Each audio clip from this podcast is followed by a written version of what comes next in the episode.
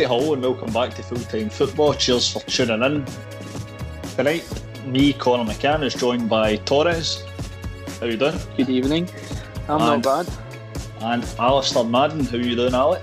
I'm good, McCann. Good to have you on the call again and hosting for the first time in a while. I'm Looking forward to tonight. I know it's, it's not a gig I enjoy, but in Toff's absence, I thought I'll step up. Yeah.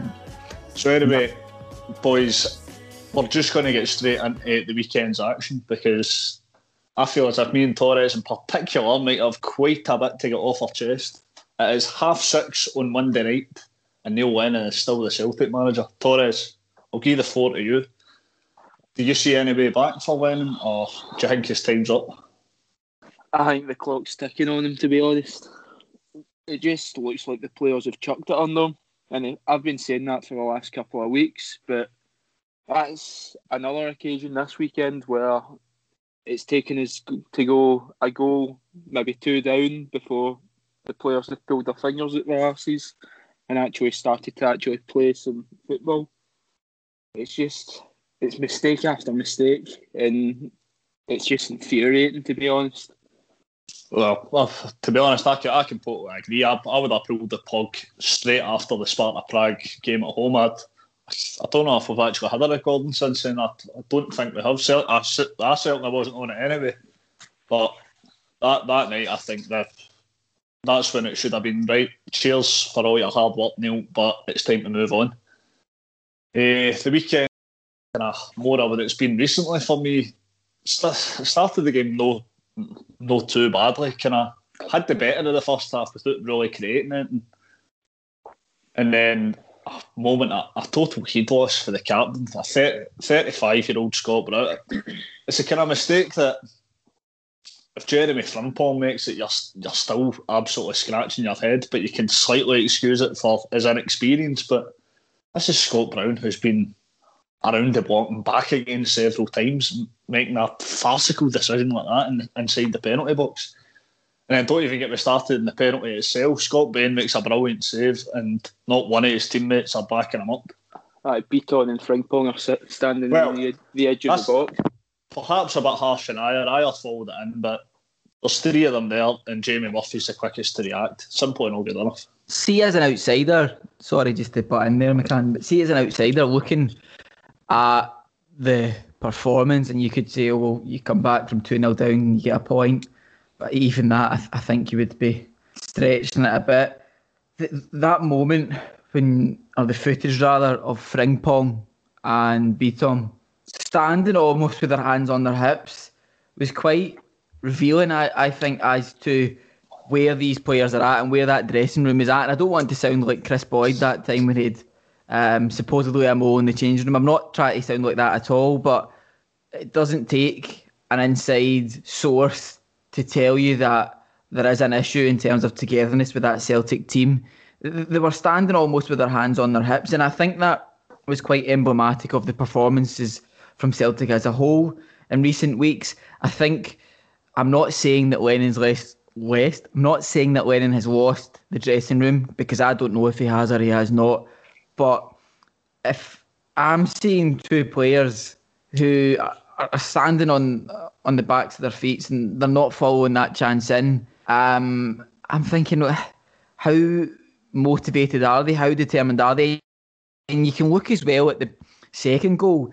Frimpong and Christie, and I know Christie's not a defensive player, but they both stand off. It's an easy header down, and there's just a lack of determination there. There's a lack of players playing for the shirt, and you know Celtic have quality, but any team, no matter how good their quality is, they need a wee bit of fight and a wee bit of desire. You can look at the teams across Europe, like Barcelona, plenty of quality there, but they're arguably not playing for the shirt.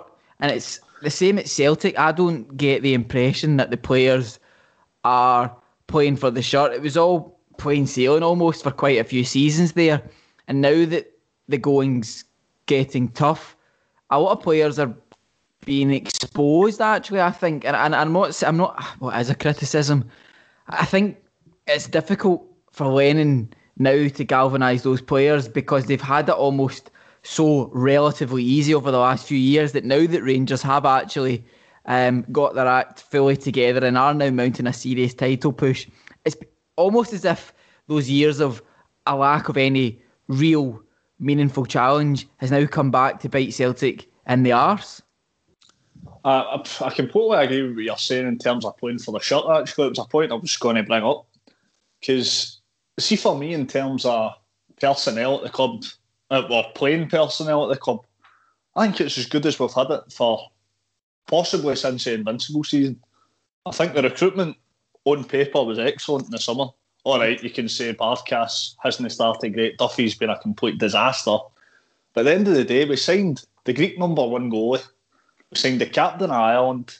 We signed a Uruguayan left back who was in the team of the tournament at the World Cup a couple of years ago, who, as a side note, has actually been excellent. But you must be wondering that he's joined at the minute, to be quite honest with you. Uh, Swiss international. So the outlays we had in the summer, like the manager was well backed, and it just it's, it's not a team that's playing for the manager. Like it's, for me, it's pretty clear to see. You've got got a game as well. Is this difficult run of fixtures? Um, you've got a game who are Celtic playing next St. Jo- St. Johnstone at home, then Kilmarnock ah. at home as well. So that, that, those are two games that they have to win. But I think if they don't take six points out of six from those two games, Lennon is probably gone. Is that fair to say? Well, I'm, i know. I know. See, you've got see, for, see for me, Ali, we need to win five in a row up until Ibrox. But yeah. I'm, I'm going to admit it right now. I am at this present time. I'm very worried and absolute hiding at Ibrox. I've got to be honest, and it's it's the first time I think I've said that. Maybe even ever, to be honest with you. Like, the yeah. way it's going now, I think we could get an absolute hiding at Ibrox. I think there's a lack of organisation to the back line that and I'm I'm not I'm I'm not saying that I'm prophetic. I'm not saying that I'm predicting the future here, but see when we look towards the end of Neil Lennon's time at Hibs, one of the most striking features of those last few months was how poor defensively Hibs were. I remember, I don't know if you guys will remember this, but it was when Steve Clarke was in charge at Kilmarnock and the floodlights failed at Rugby Park. Do you remember that game?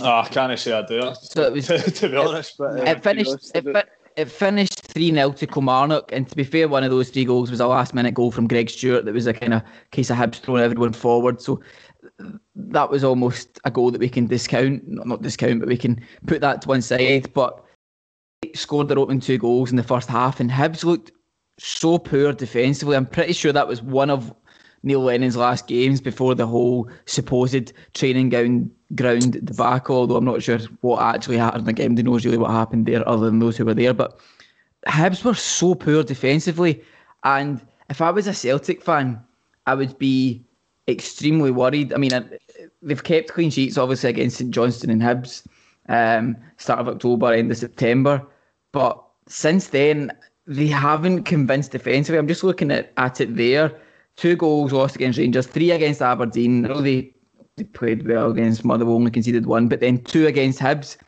And you've got Sparta Prague thrown into the mix there as well. You've got um, losing two goals against Lille. You get AC, you've got sorry AC Milan at home, and I, I know that that's good quality opposition, but defensively, Celtic have not looked solid at all. And you contrast that with Rangers, and Steven Gerrard's ability to almost coach that defensive resilience into his side.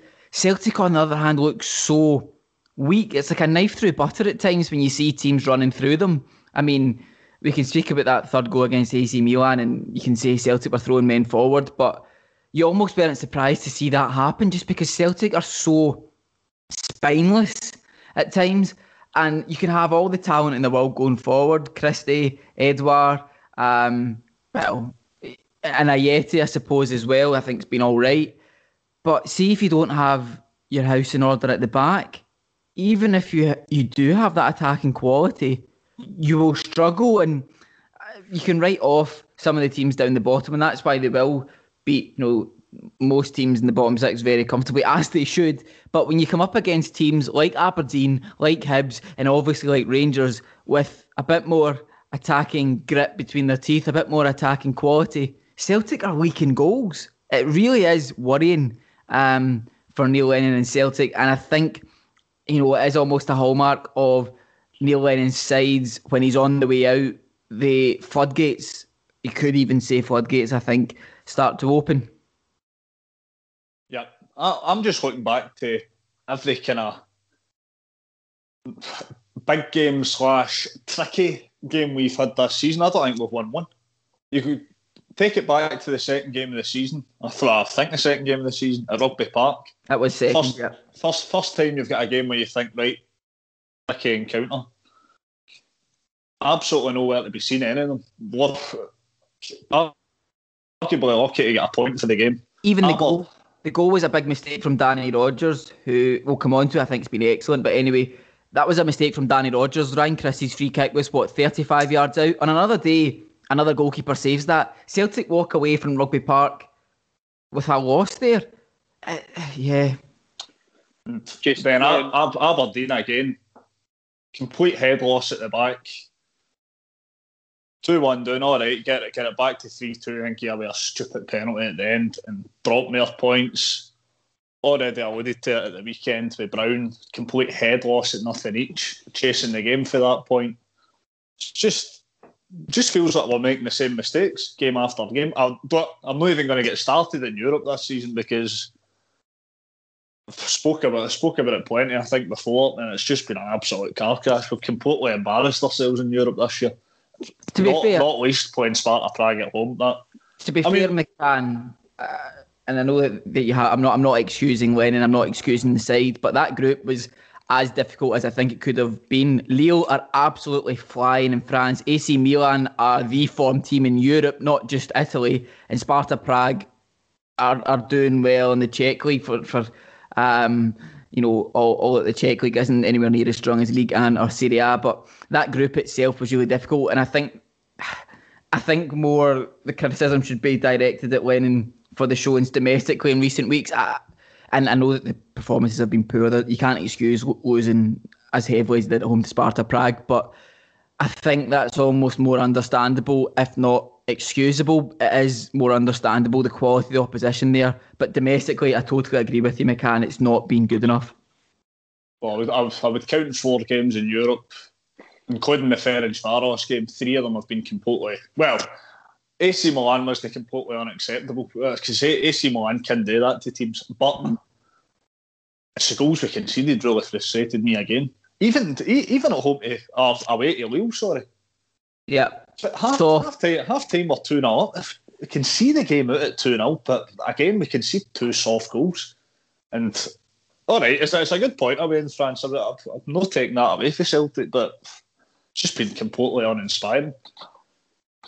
Just seem to be leaking goals for all over the pitch.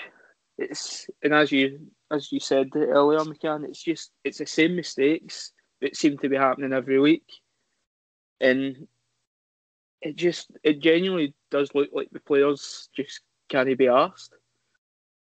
Uh, it's, It's kind of the, the other week when, when I mentioned a culture, culture change, I think I think the big change that's needed is the personnel in the dugout, to be honest.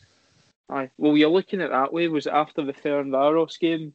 He was saying some players don't want to be here, and then no player Not, left. aye, not one of them's away. So who was he talking about there? Do you think? Which players do you think he I was talking about? I think it was directed at the kind kind of like iron that because you heard a lot of like AC Milan. But, but see, see, be, see, be fair, Torres, see for me, Ajer's shown them Oh, arguably I- the most heart end in that Celtic I- team this season. I- I, think Ajer's I'd agree with you. arguably being our best player this season, Ajer's apart from possi- possibly Elyounoussi. But Just uh, Edouard doesn't seem the same. I'm not sure if that's due to the effects of COVID or he, If he- he looked he looked okay when he came on on Saturday, which was, I mean, it was it's hard to draw any encouragement for Saturday. I mean, you, I'd, I'd always try and find smidges of encouragement for every game, and that's that's maybe my wee kind of twinkle of encouragement, but it was really really hard to find anything for that game on Saturday. just my my opinion right now is we don't really have a system, and Lennon's just hoping that there's some individual brilliance that gets us a goal or two and gets us the three points. That's the way it looks right now. There, seem, there doesn't seem to be any kind of solid structure, especially defensively. Defensively, we're all over the place. I, th- I, th- I, think I think you're right in the sense that already twice this season the formation's changed. We started yeah. with four two three one, I think. Went to three five two after a decent second half against Motherwell, and then again went to four three three after a semi decent second half against AC Milan. And yep. see, see, to be honest, you look you look across. I don't, I don't want to draw too many comparisons to Rangers, but you look across the other side of the city. Same formation every week. Eleven players on the park that know exactly what their role is. Celtic don't have that. But in yeah. fact, they don't have anything close to that at the minute. Um, see what you were saying there, Torres. Just to go back ever so slightly to that comment mm-hmm. about relying on individual brilliance. Um, I wouldn't say I agree with what you're saying. I wouldn't say brilliance, but individual moments of magic. And the one player for me who that applies more to than anybody else in, at this moment in time in that Celtic team is, is Tom Rogic, who's obviously come back in. And it's not sustainable to rely on one or two players over a full season to keep on producing the goods.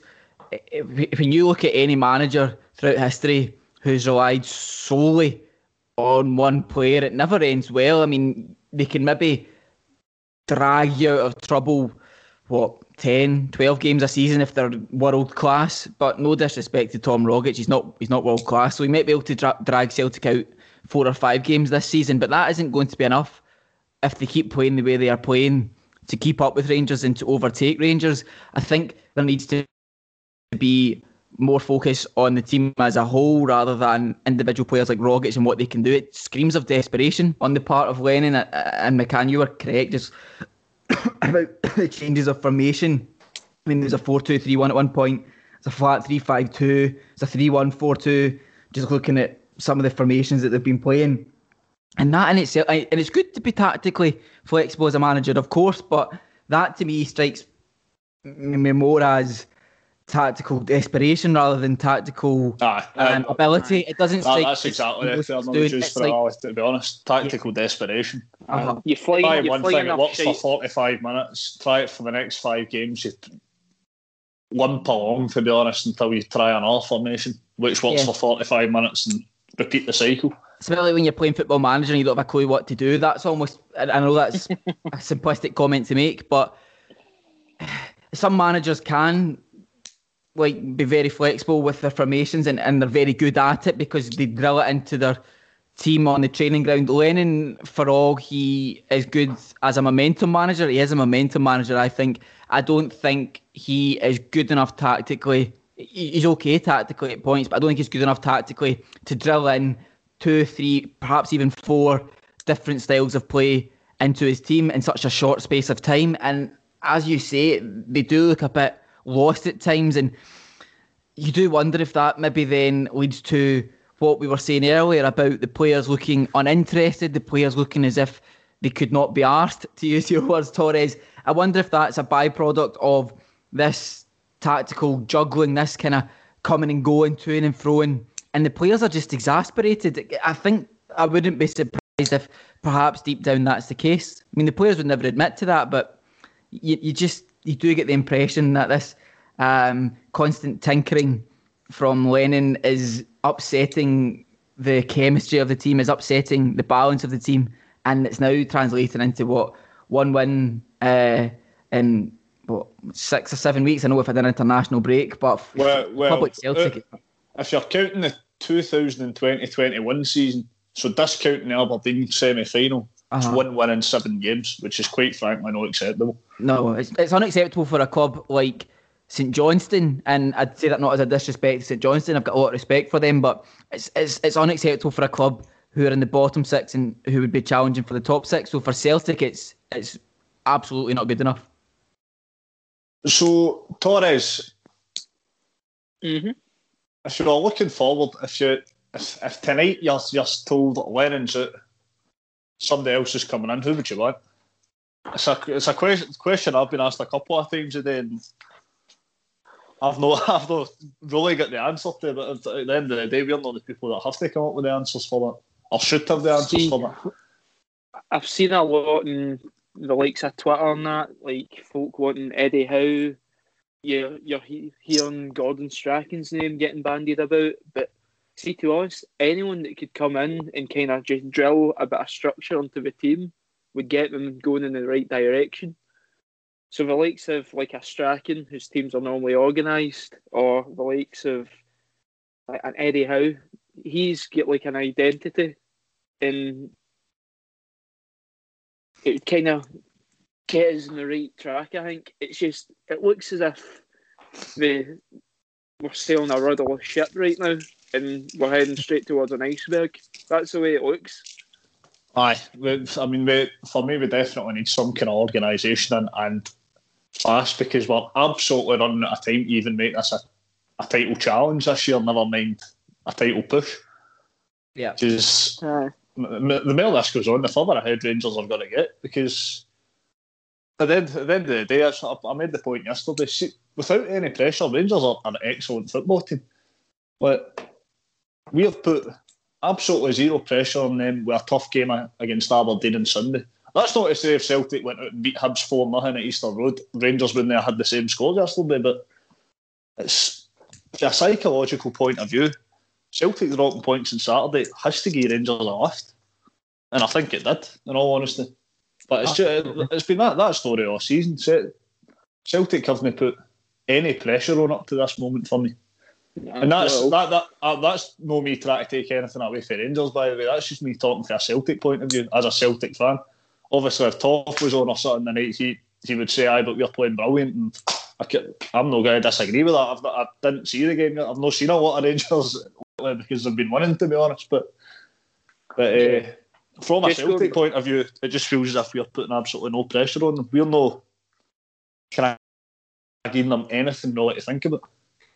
Just going back to what you asked me, is there anyone like in the top of your head, like that you'd like into Celtic?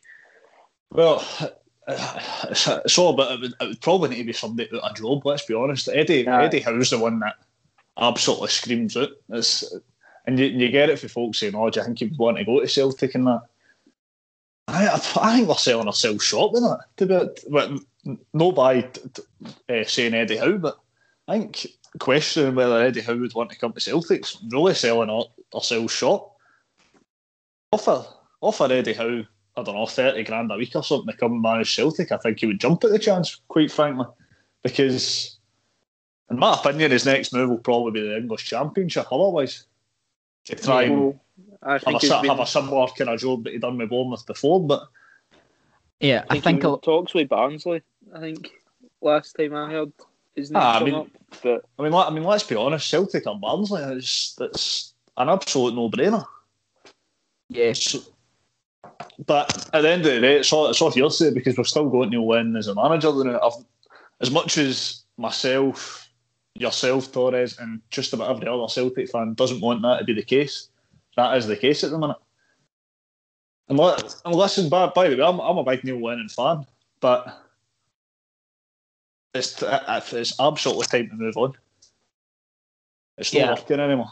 It's like a relationship that's run its course, and I think, particularly with the fact this was obviously second spell, wasn't it, in the dugout itself?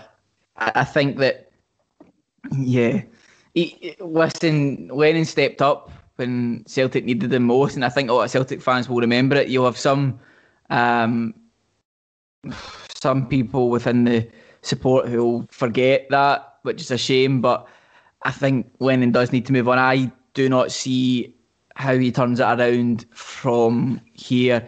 And we speak about a new manager bounce, but Celtic need an they need a new manager series of bounces because what even if they win their two games in hand, still five points behind Rangers, and Rangers are playing well, and you've still got what three more games you would have to play against Rangers. I think the next appointment arguably is one of the most important managerial. And we're jumping the gun here because Lennon's not away yet. But if Lennon does go in the next couple of weeks, the next managerial appointment is one of the most important managerial appointments in the history of Celtic Football Club. And that I might mean, sound melodramatic, but there's so much riding on this.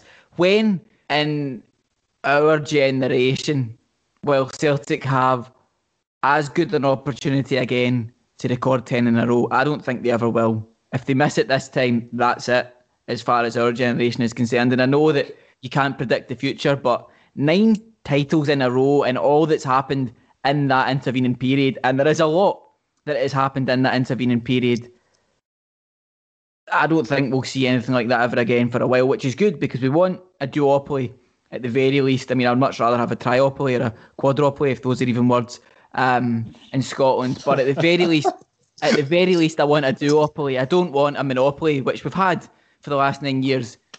And I don't think we'll see the same level of total domination on the part of one team, um, certainly for a number of years to come. So this is it as far as Celtic are concerned, going for 10 in a row, and they need to get it right where whether they either keep Lennon on and they get right behind them and the players get their acts together and they start following in penalties, they start jumping for headers, they start taking their chances, or if not, I, I, even if they do do that, I think it's still obviously Rangers' title to lose now. But Celtic do need a huge change of direction, and it's it's a fairly easy comment to make. It's not um, that insightful a comment on my part, but it's a huge period in the history of Celtic Football Club. This the next few weeks. Ah, I mean, I would completely agree. I obviously whoever's coming in is coming in with well, whoever's theoretically coming in, I should say. It's it's a very, very hard job to come into at the minute, let's be honest. You've got Rangers who are on fire. You've got an 11 point deficit to catch. It's it's no, no going to be a mean feat for it. And to be honest, it might not be enough anyway. Like Rangers might already have the have the deficit. I, I don't think it's an unassailable deficit at the minute, personally. Yeah. But with this current strategy, if nothing was to change, I, I, I, would write it off. I, I think I, I think Rangers are coasting to the league if, if yep. nothing changes.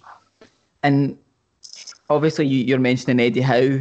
I mean, again, we're getting a bit ahead of ourselves in terms of if Lennon even leaves, but Eddie Howe, when he left Bournemouth, he left Bournemouth for a reason. Let's not forget how bad they were last season, right? And you can talk about the impact of the pandemic on momentum or whatever, but since February, the start of February, Eddie Howe only won two games as a manager, right? And I know that that was only from February through to what um, July. So I think that was about 14 games worth of football. Only, only won two of those, and he lost an awful lot of them, right? And you can say fresh environment, fresh results, absolutely, but there's still a degree of it's not like you're poaching Eddie Howe from another team because he's doing well, you would be taking on Eddie Howe as a manager who parted ways with a club which was struggling and went down fairly meekly, shall we say, at the end of the season. So that in itself wouldn't even guarantee the sort of bounce you would require to get anywhere near Rangers. It's, it's a difficult one for the Celtic board. It's an unenviable position in which they find themselves. Uh, then, then I don't, I don't think they even let's say Pochettino. I don't even think that that would give the guaranteed bounce that, that we need. But Pochettino would never come to Celtic. I'm not saying that. No, no I'm, not saying for a second but uh, that I would even consider Pochettino because he's, let's be honest, waiting on a Man United or something. Yeah. But uh, just uh, even if we were to get Pochettino tomorrow, it might not even be the required bounce, but we have to twist. It's the decisions that have to be made. Yep. Might, might look back at the end of the season and say, oh, well, it didn't work, but it's yep. not working the way it's going. So it's, you have to try and change it. Absolutely. But uh, what, was, what was I going to say though? Oh, aye, aye, sorry. About, about Eddie Howe, aye, obviously his, his stock was really, really high probably this time about two years ago. They were t- touting him for the England job, maybe the Arsenal job and stuff like that as well. Yep. But it's, at the end of the day, it's going to need to be something like that. You, Rod, all right, Rodgers' stock was probably a bit better than Eddie Howe's at the time. At the time Rodgers came in, but at the end of the day, Rodgers was still an unemployed manager as well.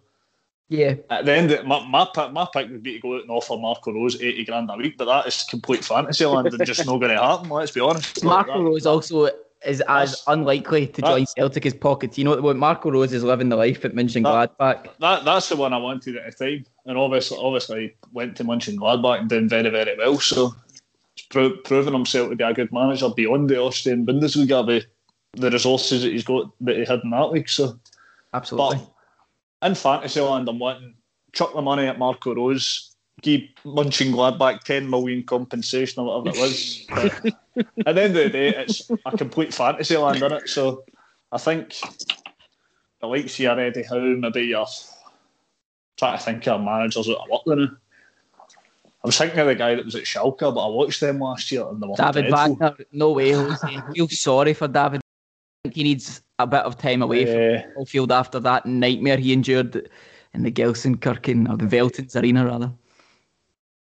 And obviously, you've got the likes of, I don't know, Quique Sanchez, Flores, and guys like that. But at the end of the day, there's people in that Celtic boardroom that have paid a lot of money who should have a list of targets, should a change need to, need to be made. Which, Oh, yeah. to be honest, should, should have should have been in place when Rodgers was there, because we Yeah. always knew there was, we always knew there was a chance Rodgers was going to get tempted. But all right, the the way he left was absolutely horrendous, and a lot of Celtic fans, including myself, can never really forgive him for that. But Yeah, at the end of the day, there was there was always we always knew Brendan Rodgers was going to be a three four year tops before he went down to England again or further further afield in Europe even. But we always knew there was going to be a was, was uh, I can't, I can't even think of the term for it. You knew his head would be turned the minute he Aye. went to Casa Amor. He was not coming back to the Love Island Villa um, without Leicester City or any other top flight English club uh, at his arm. He was always coming back with a. The minute his head was turned, he was well. His head was turned to to use a ITV reality Taki show analogy. But at the, at the end of the day, we should we should have had our next next appointment. We should we should have known. We should have had candidates in mind, is what I'm trying to say. You always have a contingency But, plan. uh, No matter how well things are going, you always have a contingency plan in place. I mean, for me, for me, it was absolutely never Neil Lennon. I'm not. I'm, I mean, Le- Lennon came in, done his job to the end of the season, and to be That's- honest, that, that- that is that is where the handshake should have been made. Yep. Good luck for the rest, rest of your career. Blah blah blah. Not to say he done bad last season, by the way, because Celtic actually played really quite well at times last season, and It's just you could Re- you could you Sorry, could see you could see us starting to regress at points last season, but Oh, I mean, I mean the, prof- the professionalism since Rodgers has left is night and day. Let's be honest. I mean, Aye, s- and- so so clear to see, and that's it's, it's no. I, I'm not actually trying to rewrite history when I say that because the last season under Rodgers we were by no means brilliant, but again, I think that's that was down to poor recruitment. It kind of Celtic never really go hand in hand with a good coaching team and good recruitment. It's, it's either one or the other because the recruitment in the last season under Rodgers was quite frankly pathetic. The recruitment under Lennon, or all right, eh, some of them have flopped badly, but the recruitment on paper has been very good. But it's just getting the two to gel together has not happened up to now. Absolutely. Shall we? Not that I want to move on. I mean, I, I, we have, we have, I, I feel, I feel, I feel as if I'm ranting too much about Celtic. Yeah. Consider, consider it's No, I know. not a strictly Celtic podcast. So I, we could be here. We could be here for another hour talking about the problems at Celtic Park and where the solution lies.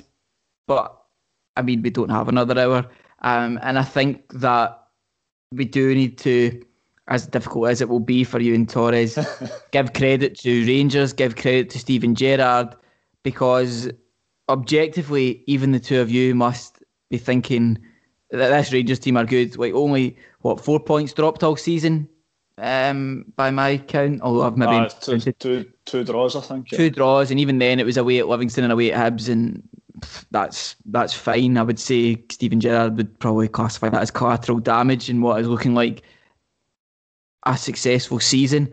I think we need to talk about defensively. Um, Gerrard, I mean, it's, it's one thing being good defensively, but they're so exciting, I think, going forward as well. I mean, they hammered Hamilton for eight. That doesn't really happen that often um, in any league, no matter how big the golfing class between teams at the top end and team at the bottom end. And I just think, I mean, I, I made the argument a few episodes ago now that Gerrard is better tactically than Lennon, is a better coach, arguably, full stop, than Lennon. And that's not to say that when Gerrard first came in, he was a better coach than Lennon. Some people seem to um, get all excited when I suggested that Lennon, Lennon wasn't as good a coach as Gerrard and started saying, oh, was Gerrard won this, that, the other thing. You know, coaches develop just like players develop. Serge Gnabry at Bayern Munich, case and case in point. Um, case in point, sorry. And I just think that Gerrard's trajectory as a coach has been so impressive. I, am not I'm not a big fan of Steven Gerrard. His moaning when he first came up, his sense of self entitlement, you could argue, really grated me. But I have to I have to really give him credit. This season, last season in Europe as well, I think they were excellent. And he's shown that he's learning. I think there will be times when Rangers fans, perhaps last season, would have thought, why are we not changing this or why are we persisting with that? Um, but I think those observations will be fewer and further between uh, on on the part of Rangers fans this season. Um, they're getting it spot on more often than not, and you could say throwing away the two goal lead against Benfica was naivety on the part of Gerrard or the players. I don't think it was. I just think it was um, Darwin Nunez coming off the bench and is uninterested as he looked. Great player. Um, changed that. You know, it's a moment of individual brilliance to go back to what you were saying, Torres. Um, and you can't account for that as a manager. I don't think you can't totally account for that as a manager.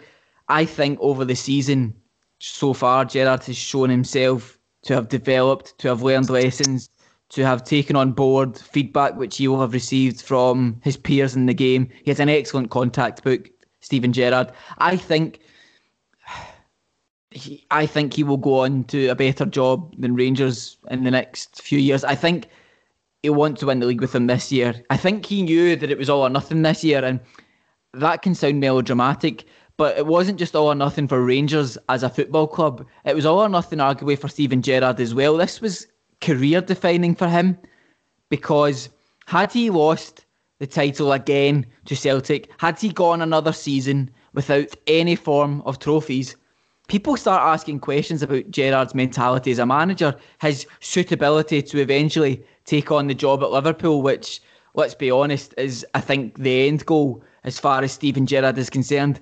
Straight away, come the end of the season, it's another trophyless year for Rangers.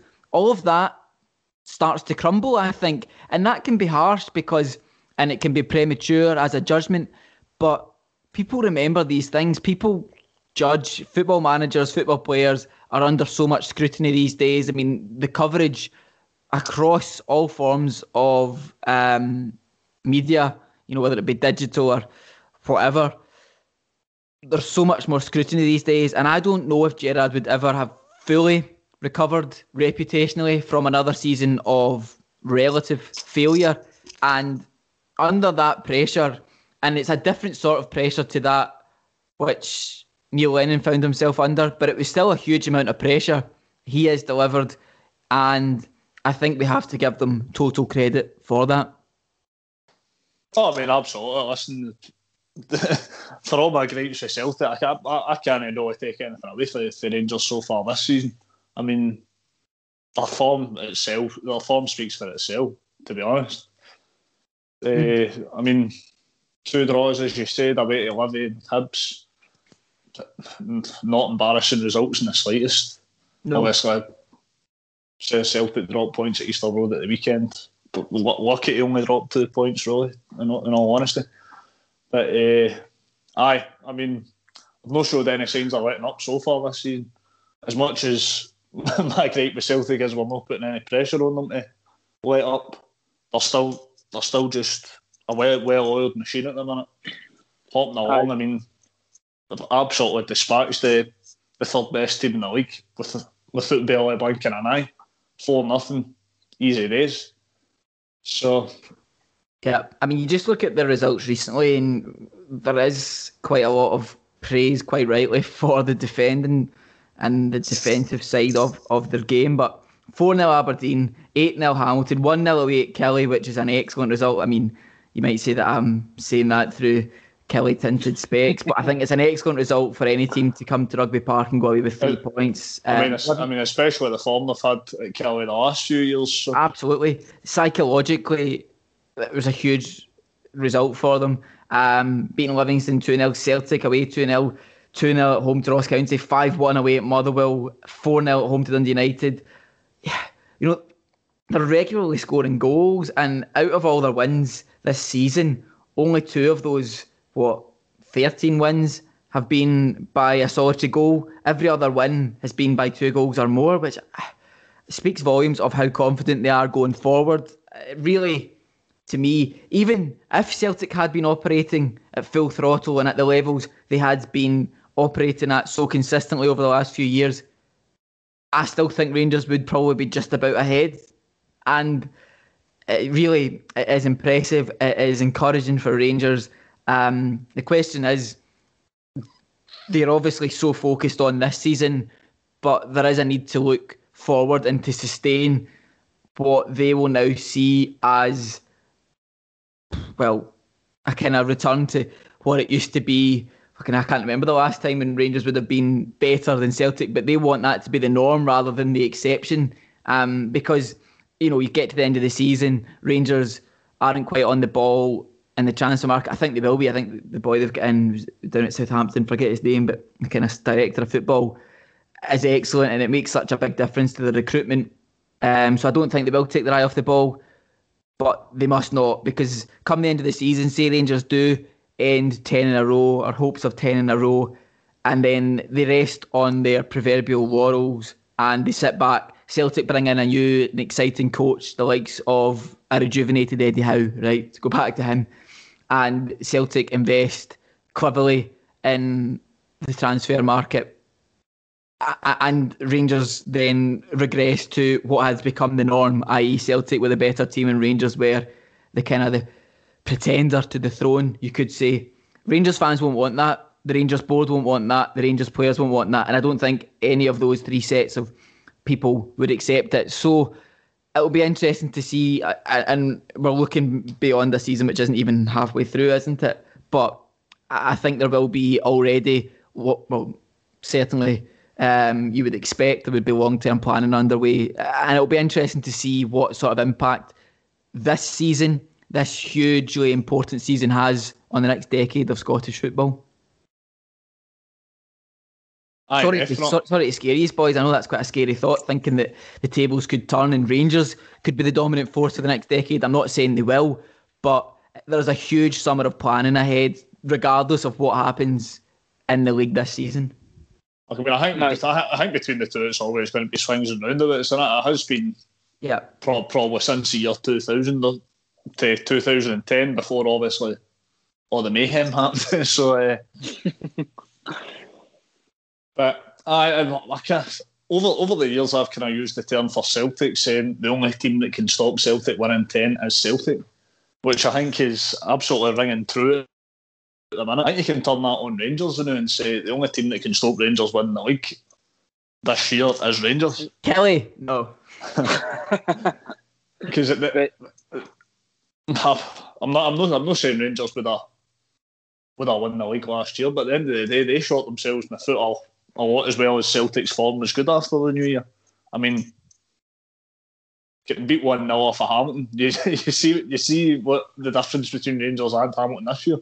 But this kind of results that just shouldn't have happened for them. So it is all about their bottle that they're, they're, they're no showing any signs of letting up in it. So, I, in all honesty, I know there's a lot of folk eh, for my kind of persuasion of, of being a Celtic fan, kind of holding out a bit of hope for that.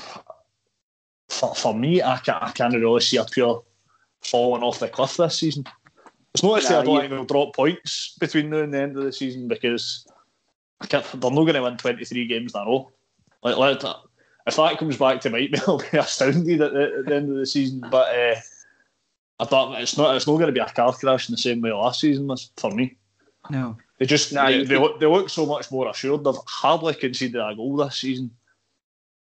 I think they've, kind of they've, they've got they've got the balance of the team spot on now. It's a bit. Yeah.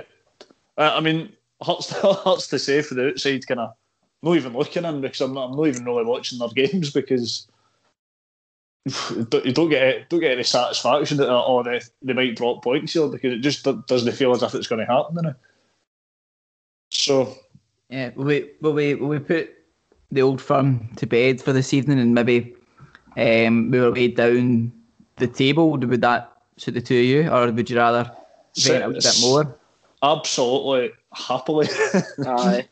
Right, okay, well, the better. I, I, we'll go low, but not too low. Um, steady on, Torres. There, Veer. That was quite a creepy laugh. I'm quite traumatized. I'm sit, sitting in the flat in my own, and uh, I was like, "Was that Torres, or is there somebody that's just crept into my my um, my front door?" No, it's it was only Torres. I say it was only no, but anyway, um, good win for Kilmarnock on Saturday. I think it was an important win after three losses on the bounce. Seems to be a pattern that well, that's the thing with patterns; they're recurring, aren't they? Um, whereby Alec Dyer and Kilmarnock will go on a run of games where they'll lose, and then they'll pull a win out when they really need to. And it's kind of strange that we're sitting in sixth place. Um, but I suppose when you do go on the sorts of runs that we do go on, it probably makes sense. You know, you win some, then you lose some, then you win some, then you lose some, then you win some, then you lose some. Um, and you could say, well, that's quite simplistic because arguably any run goes that way. But um, with Kilmarnock, it just seems to be quite marked, um, that pattern. I think, I don't know if either the two of you caught Chris Burke's goal. Uh, Ali, I'm not going to lie to you. I was scuddled with the football after Saturday, so I've seen fair enough. absolutely nothing of the fo- fair football. I'm, enough. I'm hoping Torres- they would the way they insult somebody who knows what they're talking about for the rest of the games. I was watching. I was watching Sportscene on my lunch, and the only goal I didn't see of the Killie game was the Chris Burke goal. Ah, well, what I will tell you is Chris Burke is aging like a fine wine, as everybody's saying that, so it's hardly a fresh take from myself. But that goal was beautiful. You could say he absolutely thunder twats it into the net, but I think that would be doing it a disservice.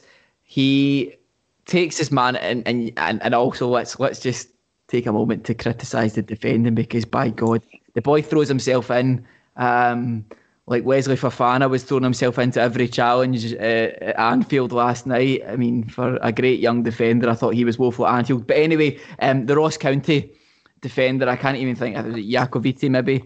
Um, oh, the one that throws himself in, throws, throws himself into this challenge, and honestly, he, he, he says to Chris Burke, "There you go. If you just."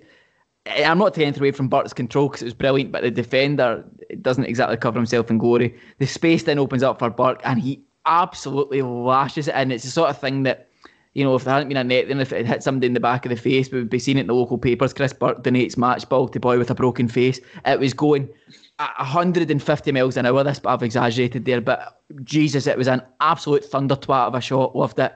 Um, He's having a good season, Burke, isn't he? Oh, absolutely. Even, even at, Uh, even really at, what, is. what is he, 30, 37, 37. 38? He's, 37, isn't he? Um, he's, he's really, really, really defying time in the last couple of seasons. I think we do as well. He didn't start against Ross County, and you can see why did not start. We, we need to manage players like Burke. He's a national treasure, and he is Torres. You're, la- there's that laugh again, Torres. Is there somebody? No, I'm kidding on. It's like, um, but no, he is a national treasure, and it's about managing players. We saw Jurgen Klopp moaning about the schedule and all that. At the end of the day, they're taking however many hundreds of millions in TV money. So you manage your squad because you've got a massive squad. Um, and Alec Dyer is, I suppose, managing the squad at Killie. It's not a big squad that we have, but he did rest players. He is rotating his fullbacks now, which is encouraging. And it meant that when Burke did come on, there was that bit more hunger on, on his part. And the goal, I think, was a direct result of that hunger. Brilliant player. I think five goals now, level with Nicky Kabamba in the league for Killie's top scorers. I mean, for a winger, age 37, playing for a Kilmarnock team to have scored five goals even at this stage in the season is, I mean, it's not amazing, it's not unprecedented, but it deserves a lot of credit. It just as well, we've we've done that a few times now, turned teams over, and it was 3 1, but it could have been a lot more than 3 I mean, Broadfoot, a word for Kirk Broadfoot, um, he's been fantastic. No, yeah, no, you're not allowed a word for Cup Broad. I can't stand that. No, but let's just look at the player and how he's been playing for Kilmarnock. And I was one of the first to cast doubt on his signing a second time around when he came back from St Mirren. I really wasn't too sure about it, but he has been brilliant for the majority of the season for Kilmarnock. Danny Rogers, a lot of people when he signed ridiculed that signing. I wasn't too convinced, but was willing to give him the benefit of the doubt. And he did make a couple of mistakes. That one against Celtic, we mentioned earlier, Ryan Christie's free kick. Any top flight goalkeeper should be saving that easily, not just saving it, but holding on to it. He didn't even get near it. But he pulls out a fantastic save um, against. I, I, I did see that save actually. Absolutely that's, brilliant. That is. That's the one thing I can comment on for the Kilmarnock game. That was a fantastic superb save. save. Superb save. Um, and he looks more assured coming out to take crosses than he had previously. And when you contrast Danny Rogers with the absolutely awful goalkeeper that was Laurențiu Branescu, it's night and day. I mean, I, I was one of Branescu's biggest detractors, and what annoyed me was people on the fans' forums on Twitter trying to defend Branescu. I wasn't sure if they were bots planted by the Russian government or if they were genuine fans because he was awful. Distribution so bad. Um, coming for crosses so bad. Positioning for a big goalkeeper was so often caught out with shots from distance that really he should have been dealing with easily. And now that we've got Danny Rogers, I mean, Danny Rogers isn't a fantastic goalkeeper, okay. but Kilmarnock. Can, I, can I ask what happened to the other? Uh, see uh, the boy for Sheffield United. She's still, she's still crocked. Yeah, he um, well obviously made his debut against Hibs and rushed out of his goal. I think in what twenty minutes was it not? Um, and then caused a goal there, and then suffered an injury, and then was hooked at half time, and only managed to get back into the team in the recent League Cup games. Um, there was an injury there. I, I, felt sorry for Eastwood. I felt like he'd been rushed into the team, he'd signed, and then within 24 hours, I'm sure he was in in the starting lineup against Hibs. So there's enormous pressure on young shoulders, particularly when Danny Rogers had been there all summer with the team and would quite rightly have felt aggrieved. I'm not sure if he did. Um, but yeah, but we seem to have solved the goalkeeping issue for the time being, which is half the battle for any team that's in and about the middle of the table. Um, but 100%. What what can't be said uh, is, or sorry, what can be said about our opponents on Saturday, Ross County, is that they're in big trouble. I've mentioned before how I just I don't rate Stuart Kettlewell as a manager. I was not quite disgusted, but I was disappointed by his post-match interview.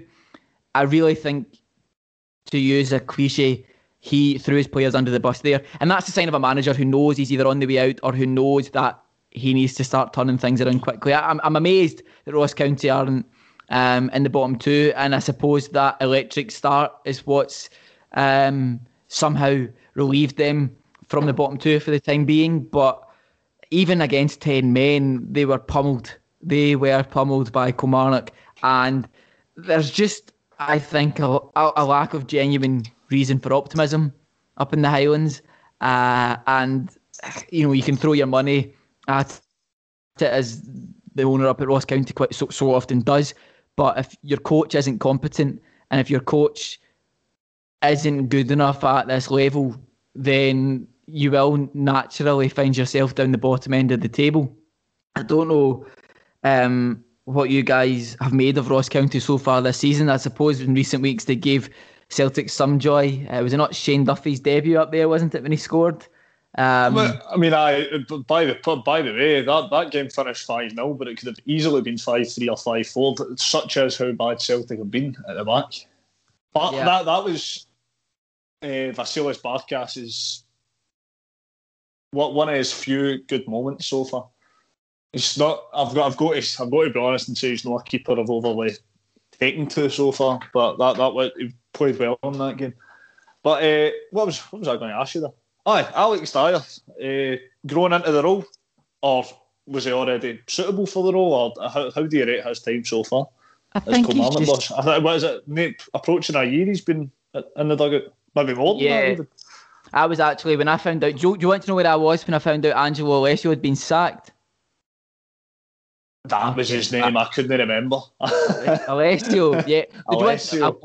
I'm going to tell you where I was when Alessio was sacked. I was in the Trafford Centre in Manchester. I think it was Debenhams or something, looking at um, candles. Uh, and you know, I looked at my phone and this text because eh, I was like, Alessio's been sacked. And at first I thought I mean, remember, remember, remember even at the time there was a suggestion that the Kilmarnock Club website had been hacked. So surprising was the news. I mean, that was obviously a load of nonsense. It hadn't been hacked, but at the time I was like, Dyer's just going to get that job, and that's just player power. That's players wanting Dyer in the job because for one reason or, another they don't like Alessio as a coach.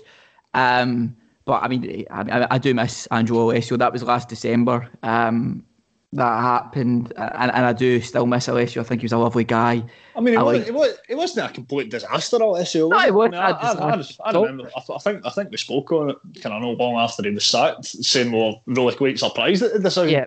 Well, but, he uh, made, yeah, he was manager of the month one month, and then within about six weeks, I think, maybe slightly longer than that, but within six weeks or so, he was sacked, and I think it was down to the players not really enjoying his style of coaching, which rightly or wrongly led to Alessio being dismissed. But focusing and, and to answer your question, I suppose, on Alec Dyer, I, I just think he's cemented his status in recent months as a fairly average manager, which as a Kilmarnock fan, can you really complain about having an average manager? Um, I, don't think you can complain too aggressively about it. It wouldn't be my choice long term and I'm not writing him off. I, I, think he's a fine manager. He's a fine manager for Kilmarnock, um, but I don't think we we would ever break into the top four with Alec Dyer as manager. I think you would look at a sixth place finish with Alec Dyer as manager, and you would say that is probably just about as well as we could have done. I think he's a, he's okay as a manager. I, I, just, I, I quite like him. I've got to say. Oh yeah, seems like oh, quite a good guy. Lovely guy, absolutely brilliant, and you want him to succeed because he's so likable. He's just got this. I, I wrote about him um, when Steve Clarke was still in charge and about how important Alec Dyer was as the go-to for the players. Clarke was almost quite removed from the players unless he really had to. But Dyer was the kind of the link between Clarke and players, and you can see why. He's just got this infectious smile. He seems really approachable. He seems like you know, not so much a shoulder to cry on, but you know that way people you just find good to speak to, and Alec Dyer strikes me as one of those. But that doesn't always and translate into a good football manager. I'm not saying Alec Dyer isn't a good manager. I think he's fine, as I've said, but th- there are patterns of losing a run of games and then winning a few games and then losing a run of games that you think, mm, but but he is developing. I think substitutions are getting better. It hooked at half time when we were down to 10 men and it was 1 all and there was a bit of outrage um, from certain sections of the support, and I was a little bit puzzled, but I thought mm, we'll give them to 90 minutes and see how that pans out, and that worked. Um, and I, I think I, have said it, you know, quite a few times already this episode. I think he's a fine manager. I think he's an average manager. I'm not saying that as a criticism. I don't think he's a great manager. I don't think he's a bad manager. I think he's a sort of manager who either could finish anywhere between eighth and fifth or maybe even ninth and fifth.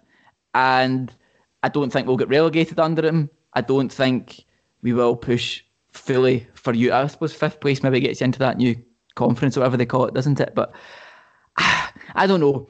I, I think he's good, but not absolutely brilliant, not great. Um, and I suppose as a Kilmarnock fan, after years of narrowly escaping relegation, I know that we obviously enjoyed a couple of really good years under Steve Clarke, but being realistic and being grateful. Um, and you always want the best for your club, but being realistic, I think Alec Dyer and Kilmarnock are quite a good fit. He gets on with the players, or most of the players, I'm sure he gets on with. Um, the football is quite exciting as well. At times, it can look awful as it did away to St Johnstone, but I mean, any game played in such thick fog would be awful.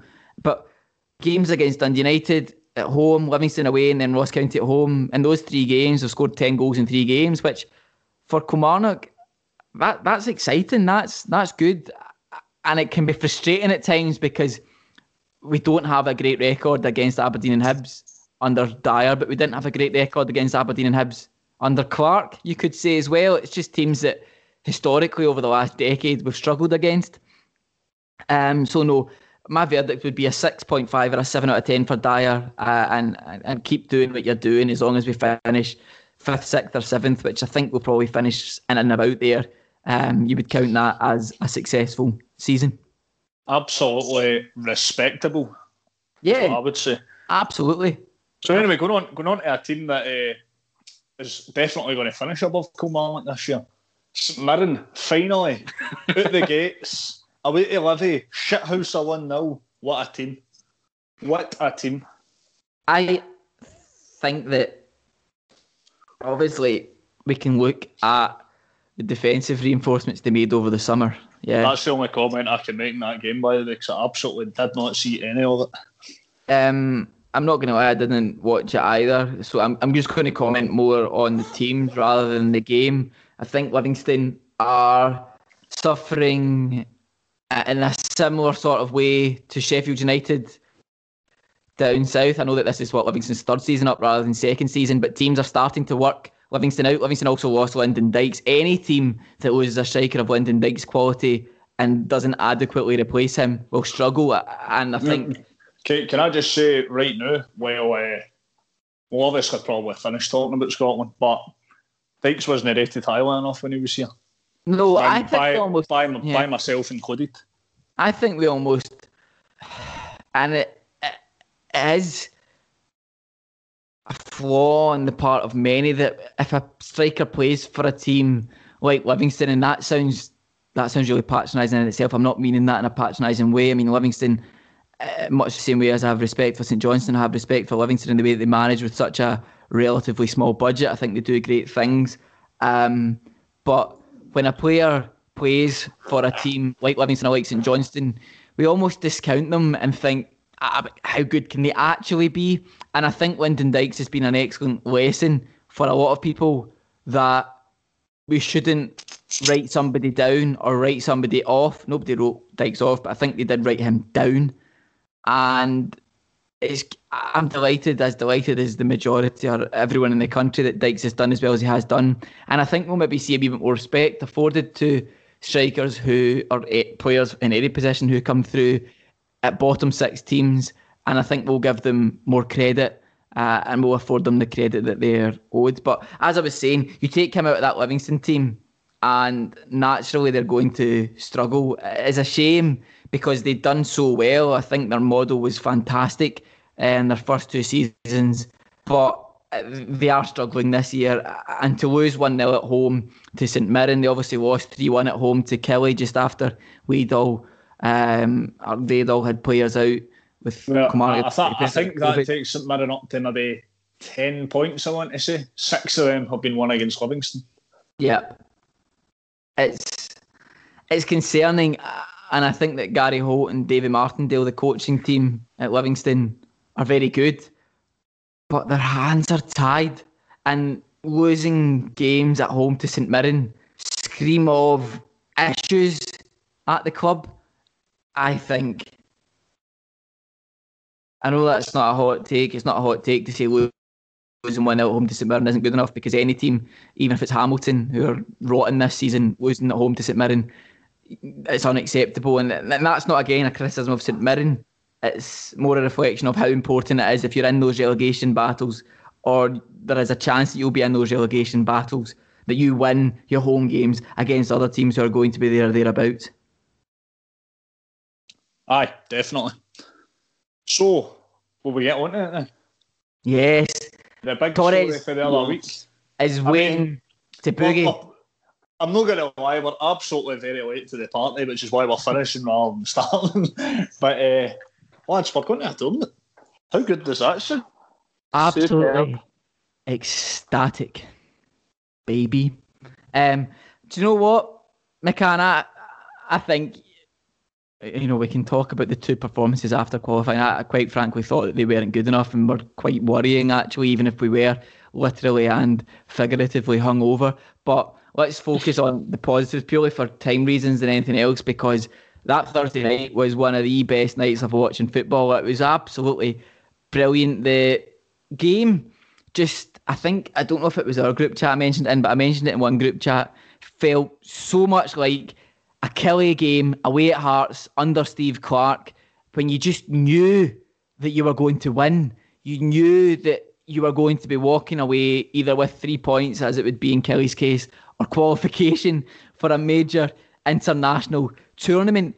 I thought we were absolutely fantastic. The finish from Ryan Christie was brilliant, but and I'm not going to try and claim to be the prophet Madden. I'm not right, but did I not say, or did I not say that that Serbian defence was rank rotten? I slated Stefan Mitrovic. I banged the Stefan Mitrovic as the biggest fraud in Europe drum for a number of months, and his positioning for the goal, Jesus, it was awful. The full back line, there was a screenshot or a still image of the back line, and it was like a parallelogram with two lines of three Serbian players, offside trap, non existent, and Dykes was the only player in there. They just looked like headless chickens running around trying to catch. And as good as Dykes is, six Serbian players who play at the top level of football, a lot of these players, they should not have been that bad. But let's not take anything away from Scotland. Absolutely brilliant. Um, and oh, Davy Marshall, national hero. Like the way you move, baby. I mean, I it's probably the, best Scotland performance I can remember in probably 10 plus years in all honesty. I thought they were absolutely brilliant. Every, not, not even necessarily pleasing in the it's a fight every single last one of them showed. Every single one of the 11 in that park I thought were tremendous on the night. Yeah. Not, and I'm going to give special mention to uh, the ones you wouldn't have, the ones you would have been wary of before before the kickoff. Declan Gallagher, I thought was the best player in the park there. I thought Declan Gallagher played out his skin. Mm-hmm. Up against Mitrovic, uh, I know it's not the pinnacle of European football. Mitrovic plays with plays with Fulham, who are looked shoe-ins for relegation for the Premier League this season. But see for Serbia, the guy's a bagsman. The guy's lethal. And Declan Gallagher didn't give him a, a sniff uh, in that game. He's still in De- Declan Gallagher's pocket. Stephen O'Donnell, I know Ali does does the particular like to give Steve, Stephen O'Donnell credit? Nah, he was but brilliant. He was brilliant. Yeah. Stephen O'Donnell again never put a foot wrong, and it, that, that's two guys that play for Motherwell. I mean, how good an advert's that for the league as a whole? Because you've got two guys from Motherwell that have just went out, beat Serbia, and are now going to a national tournament. Probably the two of them have played their way into the start oh, Let's oh, absolutely. honest. Absolutely. The place in that 3 4 3 or however you want to classify it is theirs to lose. 3 4 2 1. 3 4 2 1, probably 3 4 1 2. I, I think the only thing that would keep them out that squad's injury because Steve Clarke does seem to be pretty loyal to the players that he plays. And yeah, it's just brilliant, but oh, just, just brilliant. Uh, no, nobody sitting wishing it was us for a change. Uh, for a change, it is us.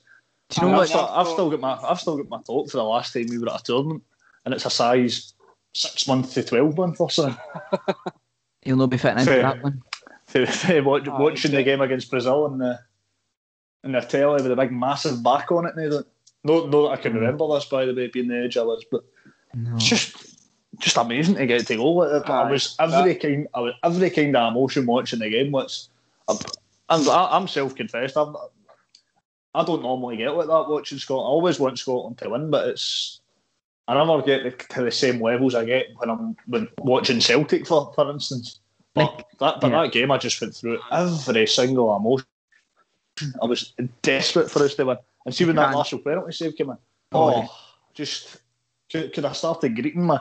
Can I remember um, the game? I mean, I used, I go to most Scotland home games. There was a, I think between 2003 and 2012 only missed one home game, and then there was a few years where I kind of fell out of love more because of the price of tickets rather than anything else. But over the last two, three, four years, um, I'd fallen back in love with the national team. I'd fallen back in love with getting the train to Mount Florida and going to Hampden. And I mean, the stadium was quite often just about empty, but there was still something about going to watch Scotland, even at or Nadir, you could say um, at certain points where there was just something different. And obviously, for the two of you guys, you support Celtic, so you're used to having a lot of big occasions.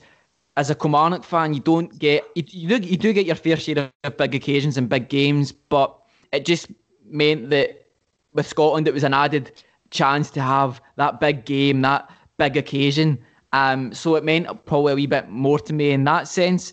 Um, and see and, and I, I, admitted that it was at the game against Israel when we won on penalties. That was that was the last night you could go out for dinner before this second lockdown. I went out for dinner that night, and that was extremely unpatriotic of me. It was extremely out of character because I do, I do love the national team. Um, and I, I don't know why I didn't watch that game. I think it was a case of just an apathy because international football without fans, in much the same way as Kilmarnock games without fans, made me quite sad. But by God, um, was I glad that the same way with you boys that we went back and we watched those games because Jesus, uh, fantastic. Every emotion under the sun, as you say, McCann. The kind of the despair when Jovic heads in, the kind of nerves as Davy Marshall makes that excellent save in the second half of extra time, or was it the first half of extra time? Um, and then the sheer joy, jubilation, ecstasy um, when Scotland win. Absolutely brilliant. And the only thing that kind of is a tinge of sadness is the fact that I don't think the stadiums will be full. There maybe will be some fans, but it's going to be very difficult to get a ticket. Even as someone who has been to a lot of the games and probably would have built up quite a few loyalty points, I'm not in the Tartan Army, and quite rightly, the tickets will go first and foremost to the Tartan Army who go to the away games. Absolutely, um, but I'm kind of resigned to the fact that if stadiums aren't full, probably won't get a ticket, which will be a shame. Having seen fucking Steve McManus, or what was his name? Stephen McManus, scored that last minute header against Liechtenstein, staying, staying for that. You know, watching Scotland being gubbed by Belgium, watching Scotland having their hearts broken uh, by Italy. All those games, at times 52,000 folk in there, at times barely even 10,000 people in there. So I'm a wee bit gutted, not bitter. I mean, I know I sound really bitter here. Um, I'm a bit gutted that probably won't get tickets for it, even if fans are allowed. But at the same time, uh, I'm really looking forward to the prospect of a huge fan zone at Glasgow Green because Oh, oh, that, that would be tidy. I mean, my flat's what like a ten minute walk from Glasgow Green, and the thought of a a fan zone and b being able to hopefully have people over uh, from other households in my household by that point, you know, for you know pre drinks or whatever or a pre game party. That's what's seeing me through. It's probably seeing a lot of people through those plans that people will be making. Um, the plans to go down to London for the England game all of those plans I've seen people through what is a horrible, horrible time. You know, the dark night's been it was dark by ten past three, just about it seemed today. Um, and Steve Clarke has genuinely given the nation something to be happy about. Again, I know that we've got all the positive news with the vaccines, the three vaccines now coming out, but Steve Clarke has given people a real tangible reason to be happy again. And it, you know, I take my hat off to him. Absolutely brilliant. What a hero, Sir Steve Clarke. oh, fantastic. See, see the see the thought of just sitting with everyone in the pub or whatever, pint in hand, watching Scotland at a major tournament. Just oh, wow. I think I will what, cry. What a feeling it is. I think I will cry when the Flower of Scotland. I used to love see at Hampden when the Flower of Scotland came on. I used to belt it top of my lungs, even as a wee guy. I think I will cry when the Flower of Scotland. I know that sounds heavy melodramatic. I genuinely think I will cry when the Flower of Scotland comes on for that first game. What is it? The Czech Republic we play first, or is it Croatia? Um, Yeah, No, can't quite. sure it's Czech Czech Republic. Republic. Czech. Republic. But, So when that by the way, national anthem it's, a, comes on- it's, it's a discussion for another podcast, right? Yeah. But we can get out of that group. We can finish. Absolutely. We can finish third and get out of that group. So if, if, if we Is turn in Serbia performance, yes. If we turn in Israel and Slovakia performance, no. Um, do you know what? In the light of trying to end it in a positive note, I'm not even going to discuss their performances. But Yeah. it's, it's just how good is it? Absolutely brilliant. It's Aye, what a fantastic. feeling. I, I, can't, I honestly can't believe how happy it's made me. Oh Like, yes, sir. I can boogie. Yes. come on! Superb. Oh. Torres, Brilliant. you're buzzing for it. Oh, aye. Can't you wait to see Andy Considine score the winner against England? What I want to say is, did you see Andy Murray's reaction? I hope to God he gets a wee bit more excited for the actual tournament. Oh, man. Do, do you know? I, I actually hope that was like rewound so he could just like kind of be acting because if that was his reaction to that, for God's sake, Andy, lighten up a bit. Eh? we get it, Andy. You like tennis. Aye, so, some of the pat on Twitter about that was superb. I was bloody fall, falling over my set, my coffee table in the living room and that. Same. Do you know what? See, like in the flats around me, I thought I would have heard more noise. Nothing. They probably thought there was a murder going on in my flat. The, my voice the next morning was in tatters. It was in an absolute state. It was just beautiful. It, it was the sort of feeling that I think only football can give you. You can have the birth of a, a child, I don't know, um, a marriage or whatever, but football and only football is capable of giving you that sort of emotion. It's unique, it's beautiful, it's gorgeous, and that is why we call it the beautiful game. Many times have we watched that Marshall reaction. Oh, Oh, can yeah. it's superb. He's such a nice guy as well, Davy Marshall. I mean, remember that time at the Nou Camp when he came on? Was it he came on? Rab Douglas sent off, wasn't he? Was No, it, no, no. It was uh, No? uh, Park Keddy came on. Was it Park He came on? As an as an eighteen year old, he lined up at the Nou Camp, and That was it. Yeah. do you know he, he was phenomenal that night. Martin O'Neill said to him, "Cherish this moment because your because your career might have just peaked already." And to, to, to be fair to Martin O'Neill, for a long time I had. Arguably, But that was it. arguably now his, his career's peaked beyond that. See, see Uh, when Mitrovic walks up It's, there. it's, Mitrovic it's, obviously- it's incredible. Seven, 17 years apart yeah. are David Marshall's two career defining moments.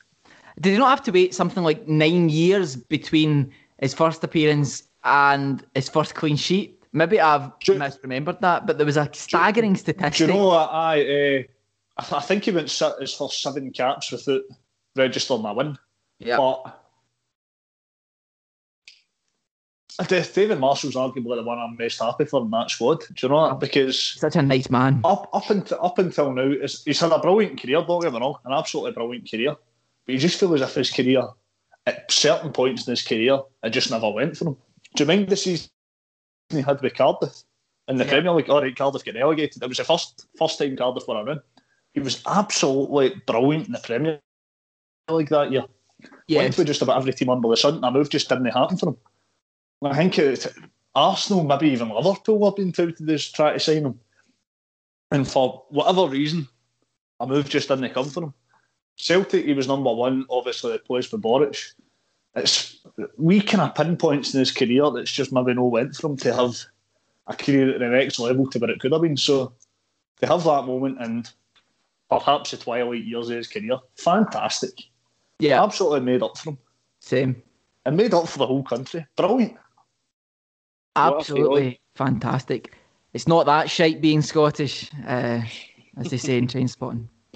Yeah, no, great, great, great week, great Thursday, and a lovely note to end on. Right, anything more to add?